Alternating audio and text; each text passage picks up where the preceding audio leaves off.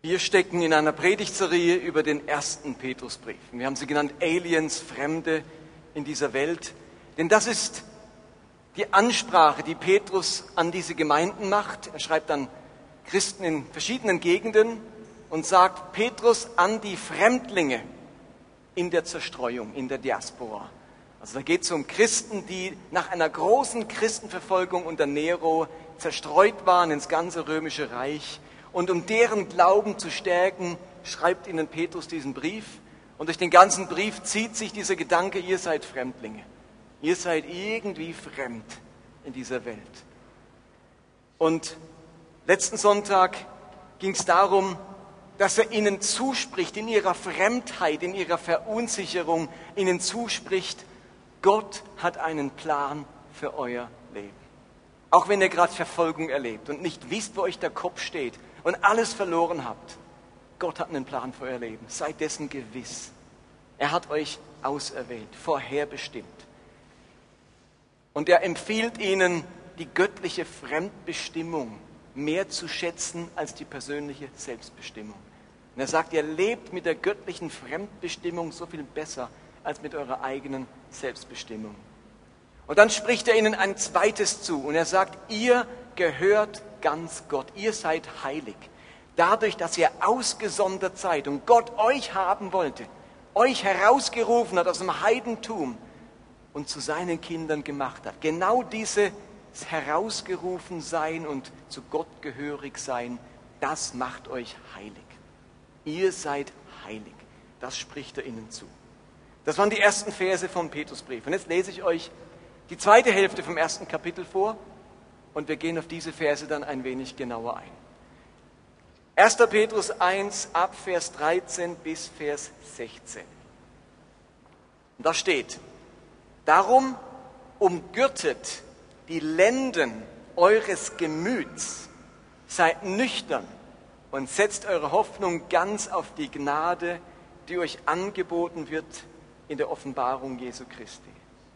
Als gehorsame Kinder gebt euch nicht den Begierden hin, denen ihr früher in der Zeit eurer Unwissenheit dientet, sondern wie der, der euch berufen hat, heilig ist, sollt auch ihr heilig sein in eurem ganzen Wandel.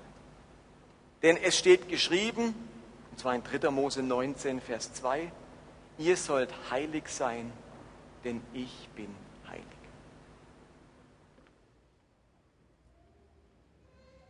Der Vers, äh, der Text klingt, finde ich, auf den ersten Moment kompliziert. Würdet ihr mir zustimmen? Ist nicht so ein, finde ich nicht so ein Abschnitt, der einem sofort runtergeht wie Butter sondern man so ein bisschen hängen bleibt an der Formulierung. Vor allem am ersten Satz, der so ein ganz komisches Bild gebraucht, auf den kommen wir gleich. Der Kernvers dieses Abschnittes ist eindeutig der Vers 16. Wie der, der euch berufen hat, heilig ist, sollt auch ihr heilig sein in eurem ganzen Wandel. Denn es steht geschrieben, ihr sollt heilig sein, denn ich bin heilig. Das ist der Kerngedanke den wir in der ganzen Bibel immer wieder finden und jetzt hier im Petrusbrief finden. Wir sollen heilig sein und die Begründung für unsere Heiligkeit, warum sollen wir heilig sein? Weil Gott heilig ist. Also im ersten Abschnitt spricht er allen Heiligkeit zu. Er sagt, dadurch, dass ihr zu Gott gehört, seid ihr alle heilig. Und jetzt macht die Bibel das ganz Typische, nämlich Zuspruch und Anspruch gleichzeitig zu bringen. Da ist der Zuspruch, ihr seid heilig, und ein paar Verse kommt der Anspruch, seid heilig. Also es geht letztlich darum, in das hineinzuwachsen, was uns bereits zugesprochen ist. In dem zu wachsen und reif zu werden, was wir bereits sind. Wir sind heilig, aber in diese Heiligkeit sollen wir hineinwachsen. Und jetzt fragen wir uns mal als erstes, was ist eigentlich heilig? Und warum sagt die Bibel, Gott ist heilig und wir sollen heilig sein?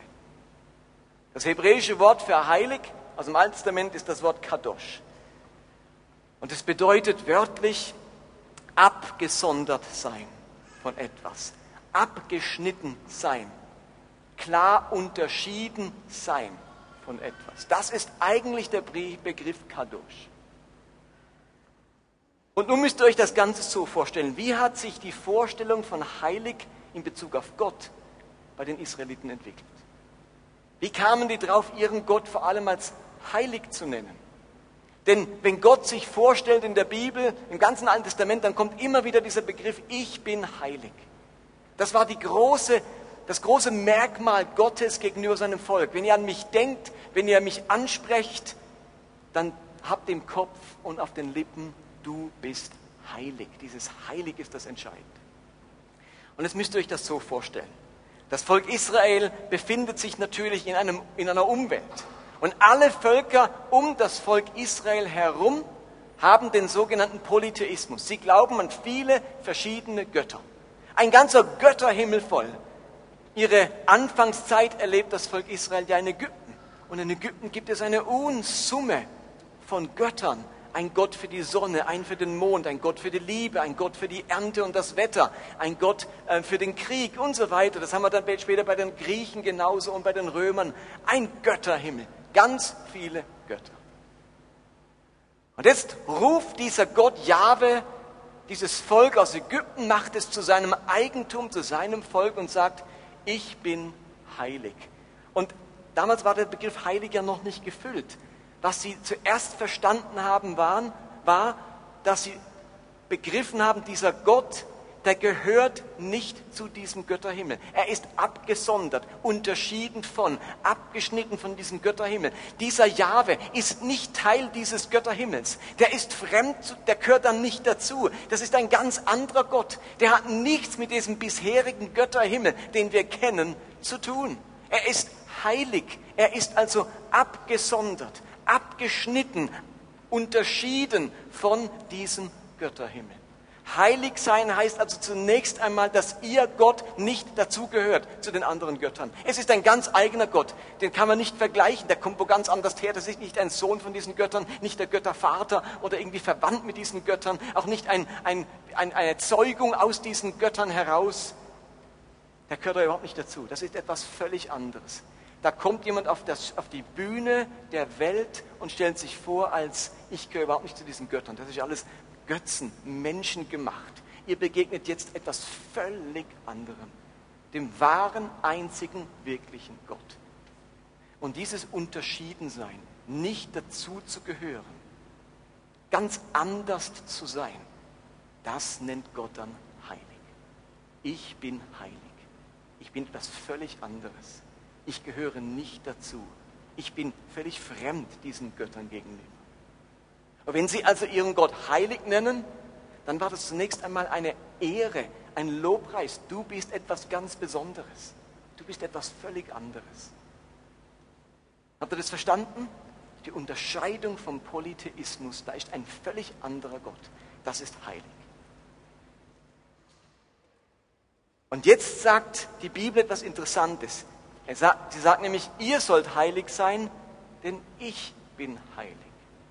Und wenn wir jetzt bei dieser Vorstellung von heilig bleiben, heißt das auf unser Leben übertragen, ich gehöre nicht dazu, ich bin der völlig andere, ich passe nicht zu diesen Göttern und deswegen müsst auch ihr völlig andere sein. Ihr sollt nicht dazu passen, ihr seid fremd, ihr sollt euch unterscheiden, ihr sollt heilig sein. Und heilig ist zunächst mal nicht eine moralische Größe. Wir verbinden mit heilig sofort bestimmte Eigenschaften. Zunächst einmal heißt es anders sein, nicht dazugehören. Ihr seid nicht von dieser Welt. Ihr seid Fremdlinge. Ihr seid heilig. Und das gilt jetzt auch uns.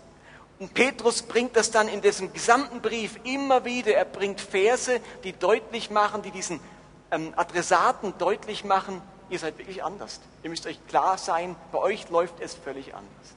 Zum Beispiel in Vers 18. Kapitel 1, Vers 18 sagt Petrus, ihr wisst, um welchen Preis ihr freigekauft worden seid, damit ihr nun nicht mehr ein so sinn- und nutzloses Leben führen müsst, wie ihr es von euren Vorfahren übernommen habt. Jetzt wird etwas anders. Ihr lebt nicht mehr wie eure Vorfahren, nicht mehr dieses sinnlose und nutzlose Leben. Bei euch wird etwas völlig anders. Ihr gehört nicht mehr dazu, zu dieser Kategorie Menschen, die ein sinnloses und nutzloses Leben führen. Ihr seid anders. Ihr seid heilig. Oder Kapitel 2, Vers 10. Früher, merkt ihr schon, früher habt ihr nicht zu Gottes Volk gehört. Aber jetzt seid ihr Gottes Volk. Früher kanntet ihr Gottes Barmherzigkeit nicht, doch jetzt habt ihr sie erfahren. Merkt ihr, auch da wird etwas anders. Sie gehören nicht mehr zu den Menschen, die außerhalb vom Volk Gottes sind. Sie gehören nicht mehr zu der Gruppe von Personen, die die Barmherzigkeit Gottes nicht kennen. Jetzt ist etwas anders. Es unterscheidet sich von früher. Sie sind heilig. Oder Kapitel 4, Vers 4 steht, Deshalb wundern sich die Leute, dass ihr bei ihrem zügellosen Treiben nicht mehr mitmacht. Und sie reden abfällig über euch. Also dieses Anderssein, nicht mehr mitmachen, hat auch negative Auswirkungen. Man redet abfällig über uns. Aber merkt ihr, in all den Versen kommt raus, ihr seid anders, ihr macht nicht mehr mit, ihr unterscheidet euch, ihr seid abgesondert von dem Rest. Das ist Heiligkeit. Gott ist abgesondert von allen anderen Göttern und unser Leben soll es auch sein. Das ist zunächst mal eine grundsätzliche Erkenntnis dem Begriff heilig gegenüber. Okay, als nächstes müssen wir aber trotzdem die Frage klären, ja, worin soll man denn jetzt heilig sein? Nennt denn die Bibel konkrete Dinge, worin wir uns unterscheiden sollen? Gibt es Charakteristika dieser Menschen, die anders sind? Und da machen wir jetzt was, wir gehen zurück zum dritten Buch Mose, zu Levitikus 19, wo nämlich dieser Vers drin steht, ich bin heilig und ihr sollt auch heilig sein. Was stehen denn für Dinge in diesem Kapitel, wo wir uns unterscheiden sollen? Und ich möchte euch ein paar vorlesen und dann wird plötzlich deutlich, wo wir anders sein sollen. Und vielleicht denkt ihr mal bewusst an eure Arbeitsstelle, an eure Nachbarschaft, eure Verwandtschaft, an die Schule, die Klasse, wo ihr seid oder die Uni, zu der ihr geht. Bin ich anders? Unterscheide ich mich jetzt in diesen Punkten, die wir gleich hören, vom Rest? Bin ich heilig im Sinne von aus abgesondert? Ich mache das anders wie die anderen? Ich mache es besser, ich versuche es so zu machen, wie Gott es formuliert. Gucken wir uns mal an, Levitikus 19, Vers 9. Da geht es darum, dass wir uns unterscheiden sollen in unserer Großzügigkeit den Armen gegenüber. Da heißt es, wenn ihr die Getreideernte einbringt, sollt ihr eure Felder nicht ganz bis an den Rand abmähen und keine Nachlese halten. Auch in euren Weinbergen soll es keine Nachlese geben. Sammelt die Trauben am Boden nicht ein, sondern überlasst sie den Armen und Fremden. Ich bin der Herr, euer Gott. Die Erinnerung, denkt dran, ich bin dieser heilige Gott, der sich unterscheidet von allen anderen Göttern. Und ihr sollt euch darin unterscheiden, dass ihr großzügig seid mit den Armen. Ihr lasst etwas übrig. Ihr maximiert nicht euren Gewinn. Ihr maximiert nicht, sondern ihr lasst liegen. Ihr lasst übrig. Euer Acker hat nur einen 90-prozentigen Wirkungsgrad für euch, weil 10 Prozent bleibt liegen für die Armen und Fremden. Ihr Lieben, das steht in dem Kapitel über Heiligkeit. Darin sollen wir uns unterscheiden. Unterscheide ich mich in meinem Verhalten den Armen gegenüber? Unterscheide ich mich von den Menschen, die um mich herum sind? Das Zweite, was in Leviticus 19 erwähnt wird, ist ein integrer Lebensstil. Da heißt es zum Beispiel in Vers 11 und Vers 18, ihr sollt nicht stehlen, nicht lügen und einander nicht betrügen. Räche dich nicht und sei nicht nachtragend. Liebe deinen Mitmenschen wie dich selbst. Ich bin der Herr. Also auch hier unterscheide ich mich in meiner Integrität, dass ich nicht stehle, nicht lüge, nicht betrüge. Räche ich mich nicht? Bin ich nicht nachtragend? Wird schon konkret, wie nachtragend bin ich im Vergleich zu der Welt um mich herum? Bin ich am Ende genauso nachtragend, wenn man mir dort dumm kommt, mich beleidigt, der Chef irgendwie mir mich zu kurz kommen lässt? Bin ich nachtragend? Bin ich der Wahrheit und der Authentizität verpflichtet? Das ist so ein Element aus Levitikus 19, wo es um Heiligkeit geht. Worin heilig sein? In unserer Großzügigkeit den Armen gegenüber, in unserem integren Lebensstil. Es kommt noch etwas in dem Kapitel, wo uns vielleicht verwundert. Man nimmt sich ganz schnell die Heiligkeitsstellen heraus, wo es um ganz schlimme, scheinbar ganz schlimme Sünden geht und so ein Vers wie den nächsten über sieht man. Es geht zum Beispiel Heiligkeit uns unterscheiden in unserem Umgang mit behinderten Menschen. Levitikus 19, Vers 14, da heißt es, sagt nichts Böses über einen Tauben, der es nicht hören und sich nicht wehren kann, und legt einem Blinden keinen Krüppel in den Weg. Nehmt meine Weisungen ernst, ich bin der Herr. Mein Umgang mit Behinderten soll anders sein. Ihr Lieben, ich staune, wenn ich Christen sehe, für was sie alles demonstrieren, was nicht sein soll, gegen jene Sünde und gegen das und so ein paar Lieblingssünden. Wisst ihr, dass Christen eigentlich, wenn sie das ernst nehmen sollten, sich intensiv für Barrierefreiheit einsetzen sollten? Barrierefreiheit im Sinne von dafür sorgen, dass für Menschen im Rollstuhl möglichst viele Barrieren weggemacht werden oder für blinde Menschen. Denn wir sollen den Blinden keinen Knüppel in den Weg legen. Das heißt doch ganz klar, wir sollen dafür sorgen, dass behinderten Menschen keine Dinge im Weg sind. Das ist Einsatz für Barrierefreiheit, wo sich Städte und Gemeinden darum kümmern. Aber ich sehe nie Christen sich einsetzen für Barrierefreiheit. Nur als Beispiel. Wir demonstrieren für alle möglichen Sachen. Gegen die Schwulen und gegen irgendwelche Kinofilme und gegen dies und jenes. Aber entdecken wir christlichen Einsatz unter uns für Behinderte?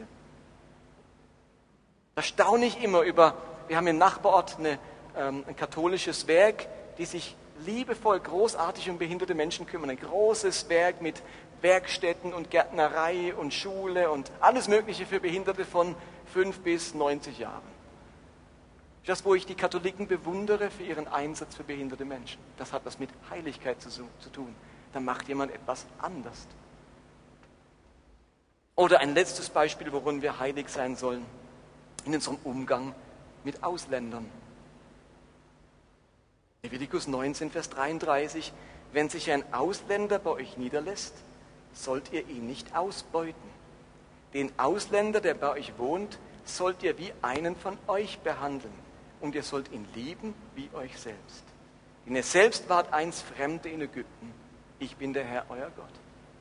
Ihr merkt, am Ende von jedem Vers kommt dieses Ich bin der Herr, euer Gott, ich bin heilig und ich will, dass ihr anders seid auch in diesem Bereich, wie ihr mit Ausländern umgeht. Und ihr könnt euch die gleiche Frage jetzt auch stellen, in Bezug auf Ausländer in der Schweiz. Wie denke ich und wie verhalte ich mich? Höre ich zu denen, die innerlich die Stammtischgespräche verstärken und mitsprechen? Oder ist da etwas anders in meinem Verständnis vom Ausländer, vom Fremdling in unserem Land? Heilig worin? Das waren vier Beispiele aus Levitikus 19. Also heilig sein heißt sich unterscheiden, anders sein, nicht mitmachen bei den Dingen der Welt.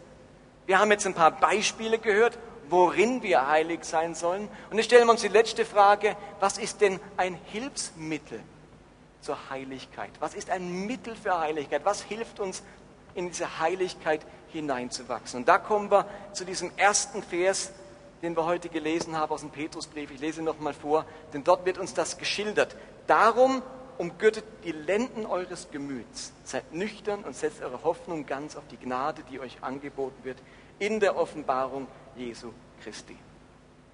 Darum umgürtet die Lenden eures Gemüts. Was heißt das? Die Lenden des Gemüts umgürten. Also mir ging es so, ich habe eine Weile gebraucht, bis ich überhaupt gecheckt habe, was für was für ein Bild das ist. Und jetzt noch zu überlegen, was bedeutet denn dieses Bild? Und jetzt habe ich lange über diesen Vers, nachgeforscht und nachgelesen und Kommentare studiert und Parallelstellen angeschaut. Die Lenden unseres Gemüts umgürten. Das scheint ein Hilfsmittel zu sein, um zu dieser Heiligkeit zu kommen. Okay, lasst mich euch an dieses Bild heranführen. Die Lenden umgürten. Das Gemüt lassen wir mal noch weg. Eigentlich wird es heißen, umgürtet die Lenden eures Körpers. Die Lenden, das ist hier, der Beckengürtel. So, das ist die Lende, okay? Beim Schwein redet man ja von der Schweinelende. Wir reden nicht von der Menschenlende, wir haben das Becken hier. Nun sollen wir die Lenden umgürten, einen Gürtel drum spannen. Das hat was mit der Kleidung von damals zu tun gehabt.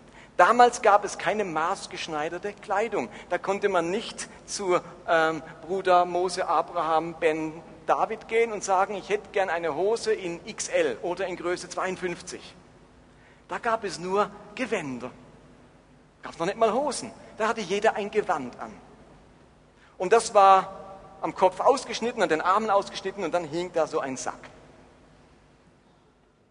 Der war auch noch nicht tailliert oder mit Reißverschluss oder irgendwas. Das war einfach ein Sack. Damit der nicht im Weg war bei der täglichen Arbeit oder beim Krieg. Man nicht sagen können, du, bevor wir kämpfen, ich muss das Ding rausziehen, ich kann dann dem Schwert nicht schlagen. Es ging ja nicht, sagt, bist du dich umgezogen hast, spielst schon einen Kopf kürzer. Also hat man vor dem Krieg nicht nackig, ist man nicht nackig in den Krieg gesprungen, sondern hat seine Lenden umgürtet. Man hat einen Gürtel genommen, dieses Kleid zusammengerafft und die Zipfel in den Gürtel gesteckt. Und damit war man parat für den Alltag, ob das Arbeit war oder Krieg war. Man hatte seine Lenden umgürtet. Man hat aus diesem großen Sack, der an einem hing, ein Kleid gemacht, das zurechtgerückt war, das aus dem Weg war, das nicht gestört hat. Es ist nicht rumgeflattert und hat mich dauernd gestört. Es war zusammengerafft, umgürtet. Ist klar, oder? Und wir finden genau diesen Gedanken von umgürtet sein immer wieder. Zum Beispiel beim Passamal sollten die Israeliten da sitzen am Passaabend und an ihren Lenden umgürtet sein und die Schuhe bereits anhaben. Das soll jetzt zum Ausdruck bringen, umgürtet an den Lenden heißt, ich bin parat, ich bin bereit zum Aufbruch, ich bin konzentriert, wenn dann äh, der, der, Todesengel kommt und, und, und Mose sagt, jetzt geht's los, dass nicht die Hälfte der Mannschaft sagen muss, ja, aber Augenblick, ich muss mich ja noch anziehen und ich muss noch die Schuhe binden und die Socken fehlen noch und ich muss mich erst umgürten. Das sollte heißen, ihr seid parat, ihr seid wie auf dem Sprung, ihr seid ready. Umgürtet an den Lenden hat das mit Bereitschaft und mit Konzentration zu tun. Oder Jesus sagt im Lukas-Evangelium bezüglich seiner Wiederkunft, dass unsere Lichter brennen und unsere Lenden umgürtet sein sollen. Also umgürtete Lenden heißt parat, bereit, bereit zum Aufbruch, bereit für etwas Neues. Konzentriert auf das, mit dem Alten irgendwie abgeschlossen. Ich bin ready, konzentriert. Jetzt kommt Jesus wieder. Jetzt brechen wir auf aus dem, aus dem Land Ägypten. Meine Lenden sind umgürtet. Also das Bild versteht ihr. Habt ihr alle jetzt gerade so ein Männchen mit, mit Gürtel vor Augen? Hä? Jetzt soll aber nicht die Lenden unseres Körpers umgürtet sein, sondern die Lenden unseres Gemüts. Wo ist denn die Lende unseres Gemüts? Das Wort Gemüt, griechisch Dianoia, das bedeutet jetzt wörtlich unsere Denkkraft, der Verstand, die Gesinnung, der Gedanke oder unsere Gedankenwelt. Dianoia meint aber nicht nur das rationale Denken, sondern auch das mit dem Unterbewusstsein verbundene Wunschdenken, meine Fantasie, meine Wünsche. Und jetzt soll mein Denken, meine Denkkraft, meine Gedankenwelt umgürtet sein. Was heißt das? Wenn Petrus also sagt, umgürtet eure Gedankenwelt, eure Gesinnung, euren Verstand, dann meint er damit, um, dann geht es ihm um Gedankendisziplin, um Konzentration. Da flattern meine Gedanken nicht überall rum. Meine Gedanken sind fokussiert. So wie das Kleid nicht rumflattert, wenn es umgürtet ist, sondern bereit ist für die Arbeit, so ist meine Gedankenwelt nicht flatterhaft, sondern ich bin fokussiert und konzentriert auf etwas. Modern könnte man sagen, konzentriert euer Denken, konzentriert euer Fühlen und euer Wollen. Habt eine klare Gedankenausrichtung. Zerstreute Leute leisten nichts Großes und nichts Heiliges. Es ist die, das Gegenteil von Zerstreuung, von Ablenkung. Umgürtet an den Lenden meines Gemüts heißt, meine Gedanken sind startbereit. Ich habe mit der Vergangenheit abgeschlossen. Ich bin bereit loszugehen. Ich konzentriere mich auf etwas. Meine Gedanken sind nicht flatterhaft und wandern umher oder sind irgendwo nur nicht dort, wo sie sein sollen. Ein gutes Beispiel für einen flatterhaften Geist ist David. Vielleicht erinnert ihr euch an David. Wir erleben David in seinen Anfangsjahren als Mann umgürtet an den Lenden seines Gemüts. Der war parat, der Mann. Der wusste, was er wollte. Wenn er bei den Schafen war und es kam ein Löwe, dann ist er nicht davon geflattert und wusste nicht, was tun. Dann hat er den Löwe gepackt und hat ihm das Schaf aus dem, das Schaf aus dem Maul des Löwen gerissen. Wenn ein Bär kam, wusste dieser David, was zu tun. Da hat er nicht Mami geschrien, nicht nach Hause gerannt und hat seine großen Brüder geholt. Er war parat, er war bereit für das, was da kommt, für jede Gefahr, für jede Herausforderung als er dem Goliath begegnet und alle Mann vom israelischen Heer flatterhaft wie die Hühner aufgescheucht umherrennen, nicht wissen, was sie machen sollen, kommt ein David ans Kriegsgeschehen und sagt, hey Leute, habt ihr keinen Fokus? Der lästert unseren Gott, sowas mache ich nicht mit. Gebt mir eine Waffe oder gebt mir meine Steinschleuder. Ich besieg diesen Riesen. Da ist ein Mann mit konzentrierten Gedanken, der weiß, was er will, der hat eine, einen Fokus, der ist bereit für das, was auf ihn zukommt. Und jetzt passiert etwas. Nach einer Weile, nachdem David König ist, sich denkt, auch ich muss jetzt auch nicht mehr in den Krieg ziehen, das machen meine Soldaten für mich, wird er flatterhaft. Er löst den Gürtel seiner Gedankenwelt. Und dann lässt er sich gemütlich ergehen auf dem Dach seines Palastes. Dann sieht er da drüben die Bathseba und seine Gedanken wandern. Sie sind nicht mehr fokussiert auf das, was Gott will, Sie flattern umher, seine Fantasie geht mit ihm durch, er stellt sich vor, was er mit dieser hübschen Frau haben könnte und es kommt zum Ehebruch. Ein Mann, der wusste, was sich gehört, wie man zu denken hat, wie man seine Gedanken unter Kontrolle hält, der wusste, was man denken darf und nicht, wohin meine Fantasie wandern darf und nicht. Dieser Mann lässt sich gehen. Er öffnet die Lenden seines Gemüts, den Gürtel an, an den Lenden seines Gemüts.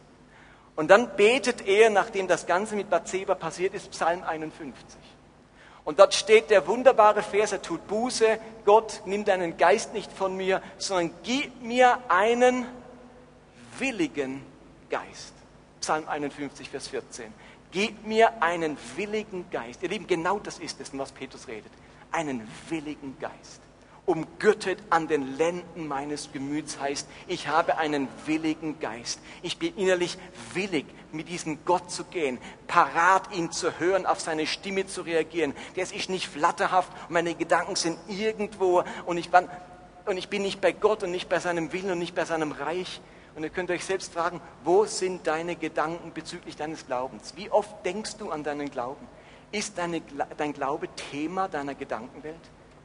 Konzentrierst du dich auf deine Gottesbeziehung oder merkst du, dass du überall bist und ab und zu fällt dir noch ein, oh, ich sollte ja noch oder gibt es ja noch Gott. Wie flatterhaft ist meine Gedankenwelt in Bezug auf meinen Glauben? Wann hast du das letzte Mal wirklich konzentriert oder dich konzentriert auf deinen Glauben? Wann hast du dich das letzte Mal konzentriert auf deinen inneren Menschen? Also viele Menschen sind ja konzentriert auf ihren äußeren Menschen. Morgens am Spiegel, oh, wieder eine Falte, oh, da der Lidstrich und da muss ich irgendwie noch einen Pickel ausdrücken und das und wir sind konzentriert auf den äußeren Menschen. Wenn ich dich fragen würde, wann hast du dir das letzte Mal über den Zustand deines inneren Menschen Gedanken gemacht? Dich auf den inneren Menschen konzentriert. Wie geht es deinem Inneren? Wohin driften ganz oft deine Gedanken? Welche Wunschvorstellungen und Fantasien beherrschen deinen Alltag? Wann hast du das letzte Mal innegehalten? Umgürtet an den Lenden deines Gemüts. Ich entdecke, dass wir heutzutage unglaublich schnell wegkommen von diesem umgürteten Gedankenwelt den Gürtel aufmachen und in der Ablenkungsspirale landen. Wenn irgendein ernstes Thema kommt, wo wir vielleicht in die Tiefe gehen müssten, wo wir mal innehalten müssten, schalten wir auf Ablenkungsmodus. Wir lenken uns ab und da haben wir heutzutage so viel mehr Möglichkeiten als je zuvor. Ablenkung ist für uns heute nur einen Knopfdruck entfernt. Und wir können uns sofort ablenken und es machen wie dieser Typ mit der Fernsteuerung auf dem Bauch, auf dem Sofa liegen als Couch Potato, uns gehen lassen. Der Bauch wächst immer mehr, die Fitness nimmt ab. Wenn dem jetzt sagst, komm, wir machen das, sagt er, oh, komm, es ist gerade so gemütlich, ich habe keinen Bock. Das ist nicht ein Passerabendmann, umgürtet an seinen Lenden, bereit zum Aufbruch. Das ist eine Couch Potato. Und die Frage ist, bin ich geistlich zur Couch Potato geworden oder sind meine Lenden, die Lenden meines Gemüts, meiner Gedankenwelt, meines Glaubens umgürtet? Wenn man nicht aufpasst und die Gedanken flattern lässt, dann landet man ganz schnell bei sündhaften Fantasien oder bei bohrendem Zweifel, bei destruktiven Tagträumen, bei ständiger Zerstreuung oder bei negativen und pessimistischen Gedanken. Und da rät dieser Petrus den Gläubigen, umgürtet die Lenden eures Gemüts. Seid bereit, seid konzentriert.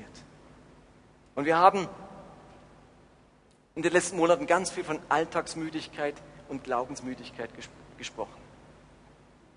Und ich glaube, dass wir, dass ein Schritt, um aus der Alltagsmüdigkeit herauszukommen, ist, die Lenden meines Gemüts zu umgürten mich wieder zu konzentrieren und zu fokussieren, den Glauben wieder in meinen Fokus zu rücken und zu sagen, der ist nicht ein Phänomen, das ab und zu mal auftaucht in meinem Run, in meinem Lauf durchs Leben. Oh, da war ja da ist kurz der, der Glaube an meinem Horizont wieder aufgetaucht. Und ansonsten bin ich im Hamsterrad der Arbeit, der Hobbys, der Freizeitgestaltung, des Leistens und so weiter. Da komme ich nur raus, wenn ich mir sage, stopp, ich lasse mein Leben und meinen Glauben nicht länger flattern. Ich mache mich bereit für diesen Jesus, nicht nur für seine Wiederkunft, für seine Ankunft jeden Tag in meinem Leben. Denn was, wir, was hat Petrus im ersten Teil gesagt? Er hat einen Plan für dein Leben. Er hat dich haben wollen. Der hat einen Zweck und eine Absicht mit dir. Wir können es uns gar nicht erlauben, flatterhaft mit einem flatterhaften Glauben durchs Leben zu gehen der muss konzentriert sein, fokussiert auf das, was Gott mit mir vorhat. Und mir ist völlig klar, dass natürlich nebendran eine Arbeitswelt ist, zu der wir jeden Tag 40, äh, jede Woche 40 Stunden gehen. Und da sind Kinder und da sind Aufgaben in unserem Garten oder in der Verwandtschaft. Es ist eine innere Haltung, versteht ihr? Es geht nicht um Zeitmessung. Ich bin nur auf den Glauben konzentriert, wenn er von den 24 Stunden den Großteil einnimmt. Das wird er nie, weil wir schon allein acht Stunden schlafen und acht Stunden arbeiten. Also ich kann mich nicht in der Großteil des Tages nur mit dem Glauben beschäftigen. Es geht um eine innere mentale Haltung, umgürtet sein an den Lenden eures Gemüts. Und Petrus wusste nicht anders, wie es in so ein Bild zu packen. So wie ich äußerlich parat sein muss für die Arbeit, die auf mich wartet, da kann ich nicht sagen, oh, ich kann jetzt nicht abwaschen, ich kann jetzt auch nicht die Kühe melken, ich kann jetzt nicht draußen die Ernte einholen. Äh, Frau, es geht nicht, ich, ich, mein, mein Kleid ist im Weg. Da sagt sie, umgürte dich, mach den Gürtel drum, es gibt was zu tun. Da keine Ausrede. Und so sagt Gott, du kannst nicht dauernd sagen, es geht nicht, Gott, ich habe keine Zeit, es ist lang nicht, ich bin auf was anderes fokussiert. Und sagt Gott, da sagt Gott zu uns, bitte umgürte die Lenden deines Gemüts. Sei bereit, sei parat für das Leben mit mir mitten in deinem Alltag. Und so ist die Frage an uns alle zum Schluss, wo stehe ich heute? Ist mein Gemüt umgürtet? Ist meine Gedankenwelt konzentriert? Habe ich mich innerlich verzettelt? Bin ich flatterhaft und in der Ablenkungsspirale? Ich glaube, auf diese Art werden wir nicht herauskommen aus unserer Alltagsmüdigkeit und Glaubensmüdigkeit. Petrus rät uns als wichtigen Weg zur Heiligkeit, zum Anderssein, dass wir uns fokussieren auf unseren Glauben, uns konzentrieren und unsere Lenden unseres, unseres Gemüts umgürten. Amen. So viel zum 1. Petrus Kapitel 1.